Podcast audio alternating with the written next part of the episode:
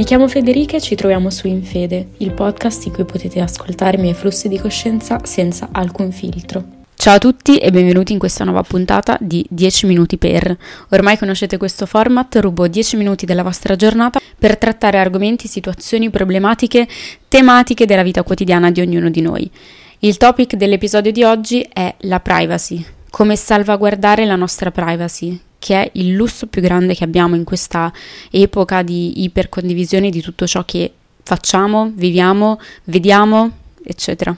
Inizierei con una frase del 1901 di Émile Zola. Può sembrare una frase lontana da noi, molto difficile da attualizzare, ma in realtà è più vicina a noi di quanto possiamo immaginare. Infatti Zola disse, secondo me non si può dire di aver visto veramente qualcosa finché non la si è fotografata. E provate a pensare a quanto è in realtà attuale questa frase in un mondo in cui se non condivido qualcosa non è successo. Si dice per scherzare, uh, se non la sia condivisa su Instagram in realtà questa cosa non è successa ed è spaventoso in realtà perché quanti di noi, mi metto in primis anch'io all'interno di questo mucchio,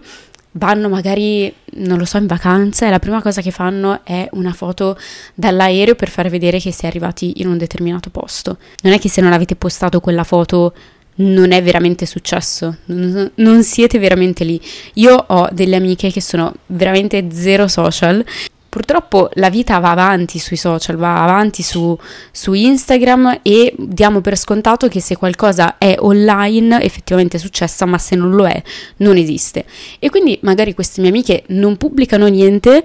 quindi si può pensare ma sono partite davvero oppure no? E effettivamente io invidio molto questa uh, assenza dai social perché è proprio liberatoria.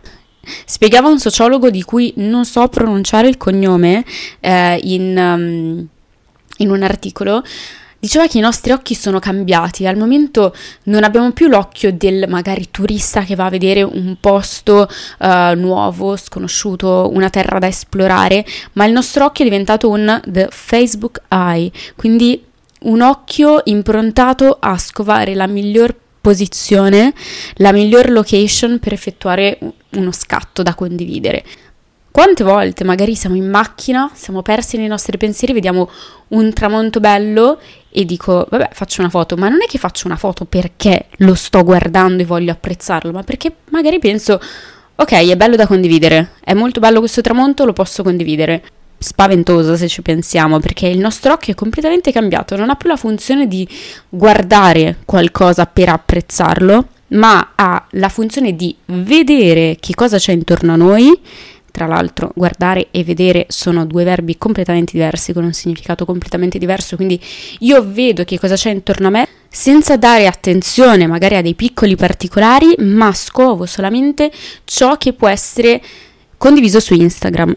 molto spesso magari mi capitano dei TikTok in cui uh, mi viene detto un posto è instagrammabile. Magari si tratta di un museo con delle statue, con dei pezzi antichi di estremo valore e mi viene detto questo posto è instagrammabile. Capite come è cambiato il nostro occhio, il nostro modo di percepire? Infatti, ritornando al concetto di privacy, in questo momento ci ritroviamo in, un, in, una, in un'era di estrema condivisione online, quindi tutto quello che facciamo è alla mercé di tutti, nulla è più privato, ci sono condivisioni di nascite, fidanzamenti, matrimoni. Non voglio esprimere il mio pensiero riguardante magari la condivisione della nascita di un figlio, perché non so, per come sono fatta io probabilmente non lo farei, ma ognuno è libero di fare quello che vuole, anche magari delle cose più private,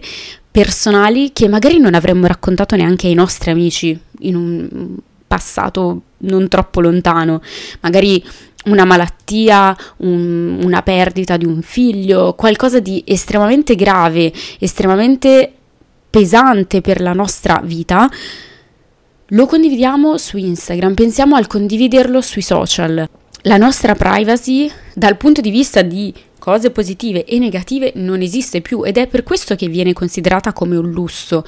In pochi ce l'hanno, in pochi riescono a mantenerla. Ci sono alcuni casi, purtroppo, a seguito di un'esposizione di qualcosa di negativo che è successo nella nostra vita, viene considerata da nostri, dal nostro pubblico come uno sfruttamento di questa situazione negativa per cinismo, opportunismo, uh, qualcosa che, da cui possiamo trarne un vantaggio. In realtà magari è semplicemente un, una volontà di sensibilizzare su quel determinato argomento. Mi viene da pensare che magari qualche anno fa non voglio andare troppo indietro, ma comunque qualche anno fa determinate situazioni negative non sarebbero mai state condivise, ma magari neanche con la cerchia più stretta di vostri amici, però in questo caso ci ritroviamo a vedere situazioni tragiche della vita di qualcun altro online. Poi non lo so, però secondo me magari qualche anno fa, senza andare troppo indietro, non sarebbe successo. Infatti uh, con il lavoro online, come magari un content creator, si pensa che la privacy non esista più, ma ci sono dei modi per mantenerla, nel senso, nel mio caso io ho adottato delle, uh, diciamo, strategie, delle buone abitudini per cercare di mantenere comunque un minimo di privacy. Innanzitutto, come dico sempre, quello che vedete online non è la verità, di conseguenza io decido che cosa condividere, non condivido tutto della mia vita. Ho la facoltà, il diritto di scegliere che cosa condividere. Quindi se io condivido che magari sono in vacanza, ciò non vuol dire che magari mi sta succedendo altro. Quindi scindo la realtà dalla finzione del social. Il secondo pensiero che porto avanti appunto per mantenere questo status di privacy è che non siamo amici di chi ci vede ovvero non siamo amici del nostro pubblico. Ma questo cosa vuol dire? Vuol dire che io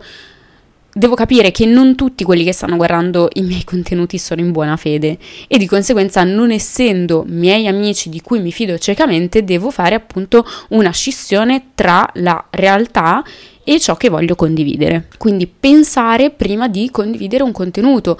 pensare a cosa questo può portare. So, esempi banalissimi del tipo di star eh, super mega famose che condividono che sono in vacanza e li entrano in casa. Questa è un'accortezza in più che si può adottare per evitare questo tipo di problematica. Questa situazione di oversharing, quindi un continuo una continua condivisione di quello che succede può essere sia controproducente che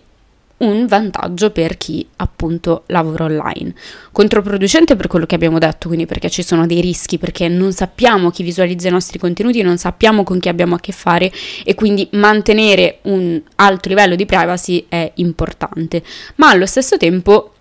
fa da booster per um, per esempio una crescita dell'hype, dell'engagement, in quanto ovviamente tutti sono propensi a cercare il gossip, uh, qualcosa che faccia parlare di sé, in modo da aumentare i propri numeri, mh, appunto le, le, visualizzazioni del profilo, eccetera, magari crescendo anche dal punto di vista della, della fama. Ognuno si può poi assumere i propri rischi, però non bisogna essere degli sconsiderati, diciamo, non, non dobbiamo pensare sempre che chi abbiamo davanti sia appunto un nostro amico, sia in buona fede. Io, per esempio, per come sono fatta io, ma non dico che sia giusto così, non ho mai condiviso nessuno um, di persone che conosco o delle cose più importanti che faccio. Un po' per volontà degli altri, perché non hanno deciso di fare il mio stesso percorso, magari loro stanno lì con il loro profilo privato, con i loro amici e non hanno deciso di uh, essere esposti a molte più persone. Ma allo stesso tempo per una mia volontà, perché sono protettiva verso queste persone, voglio evitare giudizi e pareri inopportuni. Vi faccio un esempio, una condivisione spasmodica di una relazione magari porta dei pareri inopportuni e indesiderati da parte del pubblico che, che, vede, perché ovviamente ha il diritto di esprimere il proprio parere, ma magari in quella situazione in cui, non so, state prendendo una pausa, ci sono cose che non vanno, il parere di quella persona magari in quel momento non vi fa piacere. Quindi la lezione che possiamo trarre da questa puntata è che la privacy in questo momento è un lusso, va coltivato e non bisogna cedere alla tentazione della condivisione spasmodica di contenuti solamente perché possono creare più hype senza pensare alle conseguenze, cercando di mettere in campo delle buone abitudini per poter vivere, tornando anche un po' indietro alla puntata precedente, un rapporto sano online. Anche la puntata di oggi termina qui, vi ringrazio per avermi ascoltato e ci sentiamo presto con una nuova puntata.